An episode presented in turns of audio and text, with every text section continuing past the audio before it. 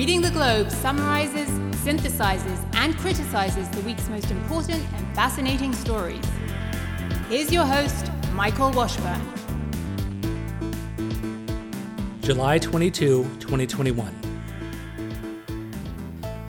When people hear the term voter suppression, they are likely to think of efforts underway in Georgia and other states to impose strict voter ID requirements on all who wish to take part in the political process. Depending on one's point of view, this is either a sensible measure designed to ensure the integrity, transparency, and fairness of elections, or a return to Jim Crow. Progressive rhetoric always casts voter suppression as the despicable effort of a Republican Party trying desperately to use whatever means it can find to cling to its ever diminishing political power. In California, the recent actions of Secretary of State Shirley Weber have given new meaning to voter suppression. To put it more precisely, Weber may have severely limited the choices the voters have by excluding candidate Larry Elder from the ballot in the recall election scheduled for September 14.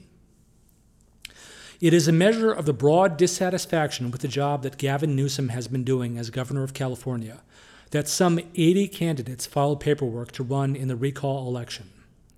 Disappointment and dismay over the Democrats' performance focuses particularly on his relentless forcing of one size fits all COVID measures on the state, the most restrictive in the nation as well as his failure to stem the rising tide of violent crime and the rampant homelessness, vagrancy, shoplifting, and assault on the quality of life that have made some people who grew up loving San Francisco afraid to return there. But the roots of public disenchantment with Newsom go even further and deeper. Perhaps nothing better symbolizes his anemic approach to public order and safety than the sit lie law he proposed back in 2010 when mayor of San Francisco, which permitted police to ticket vagrants on public streets only at certain times of the day and quickly became something of a dead letter due to its spotty enforcement.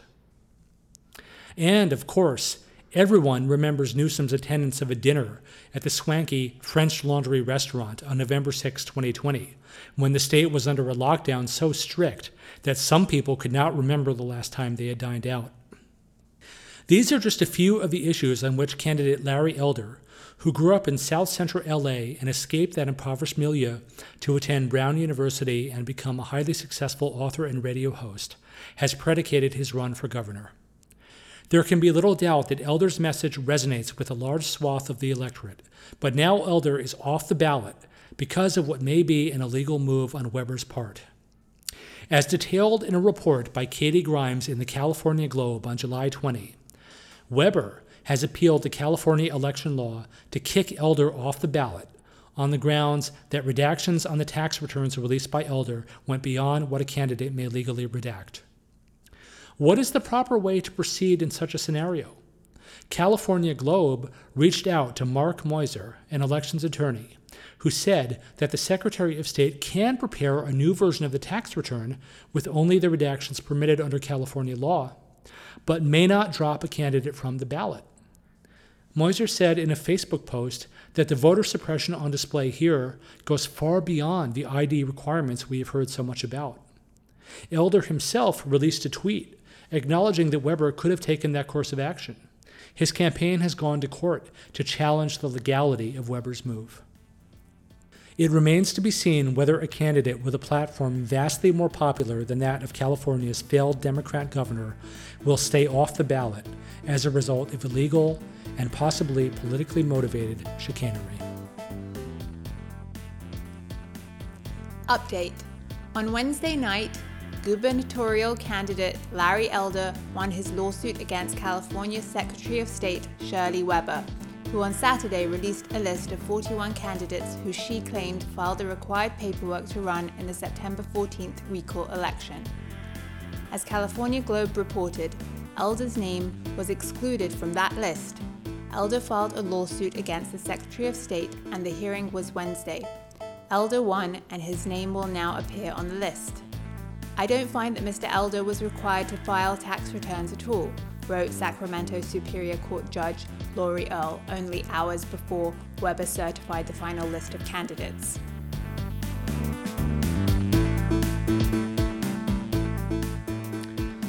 How the Mighty Have Fallen. Once one of the most powerful men in the history of entertainment, Harvey Weinstein's penal ordeal hit a new low on Tuesday as the convicted rapist underwent extradition from New York State to California, where he faces charges of having sexually assaulted five women in Beverly Hills and Los Angeles over the years 2004 to 2013. Molly Crane Newman's report in the New York Daily News on July 20 details how correctional officials took this step in defiance of the wishes of Weinstein's West Coast Criminal Counsel, and quotes lawyer Mark Werksman lamenting that the district attorney proceeded with the extradition without waiting for a judge to rule on the defense's habeas petition. The issue raised here is not any question of Weinstein's guilt or innocence, so much as the possible humanitarian concerns that arise when a 69 year old man, reportedly in a state of failing health and on the verge of blindness, undergoes a cross country transfer that can throw off his regimen of round the clock medical care and the administration of Avastin for his eyesight.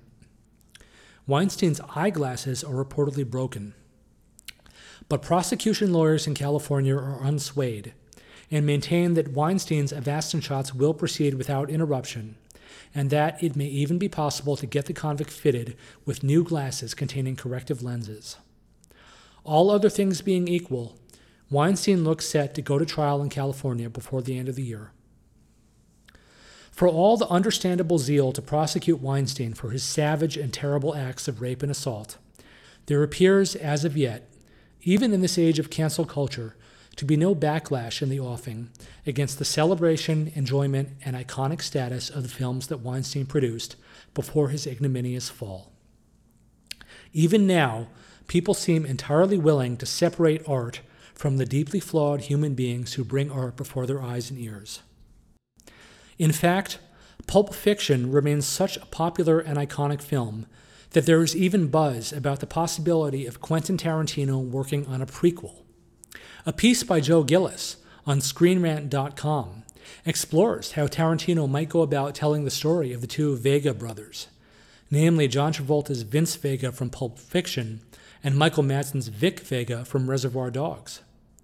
Gillis concludes that Tarantino will probably be averse to using the new de aging technology that would be needed to cast Travolta and Madsen as younger versions of these legendary screen characters and that the best approach might be for Tarantino to proceed with a novelization of their story, just as he did with this year's Once Upon a Time in Hollywood novel, the subject of a recent review on the Book and Film Globe website.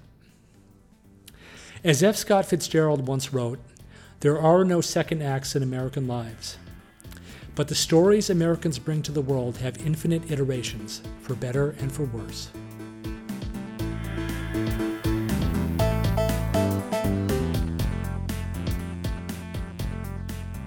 For many sci fi and horror fans, one piece of big news this month has been the announcement that Noah Hawley, known for his work on the Fargo TV series, has signed on to be the showrunner behind the adaptation of another iconic legendary film for the medium of TV.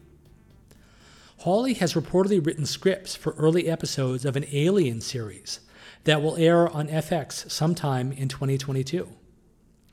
According to reports in Esquire, The Guardian, and other sources, Hawley plans to emphasize a specific theme of the 1979 film and make it the thrust of the new series.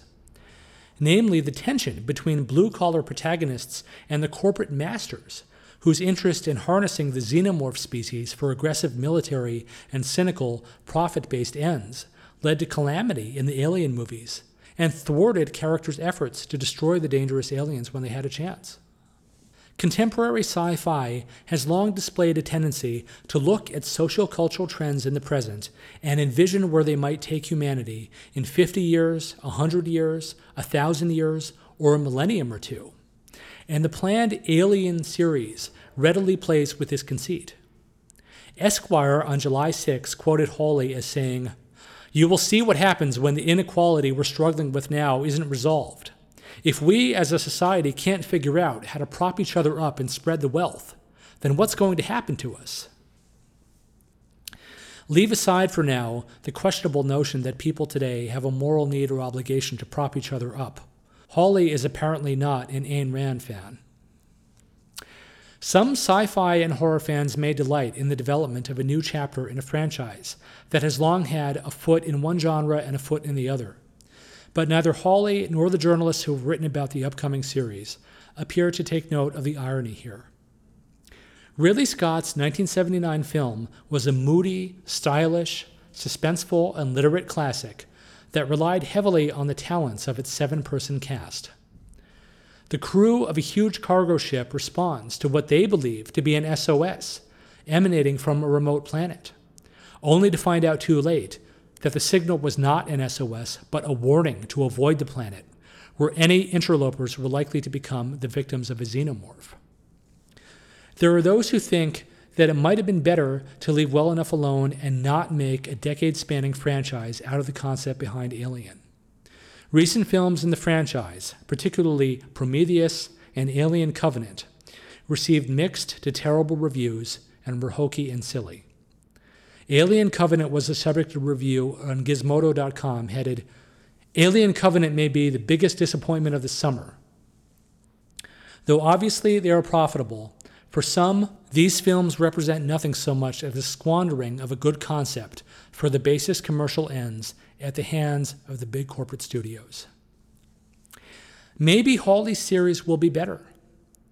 Maybe, in its emphasis on corporate malfeasance and the exploitation of hapless characters who become dupes of the corporate masters they serve, it will remind us of what is best about the original film, which has timely themes and in which scenes where the alien appears on screen really comprise in total only a small portion of the film's running time.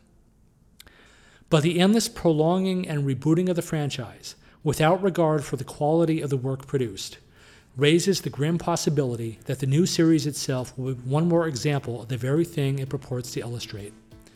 The tendency to squeeze every last dollar out of a once interesting concept, to bludgeon it to death in a Hollywood where the dollar rules and no good concept or cinematic achievement can simply stand as art without the endless exploitation of cynical profiteers. written and read by Michael Washburn for Audio Hopper.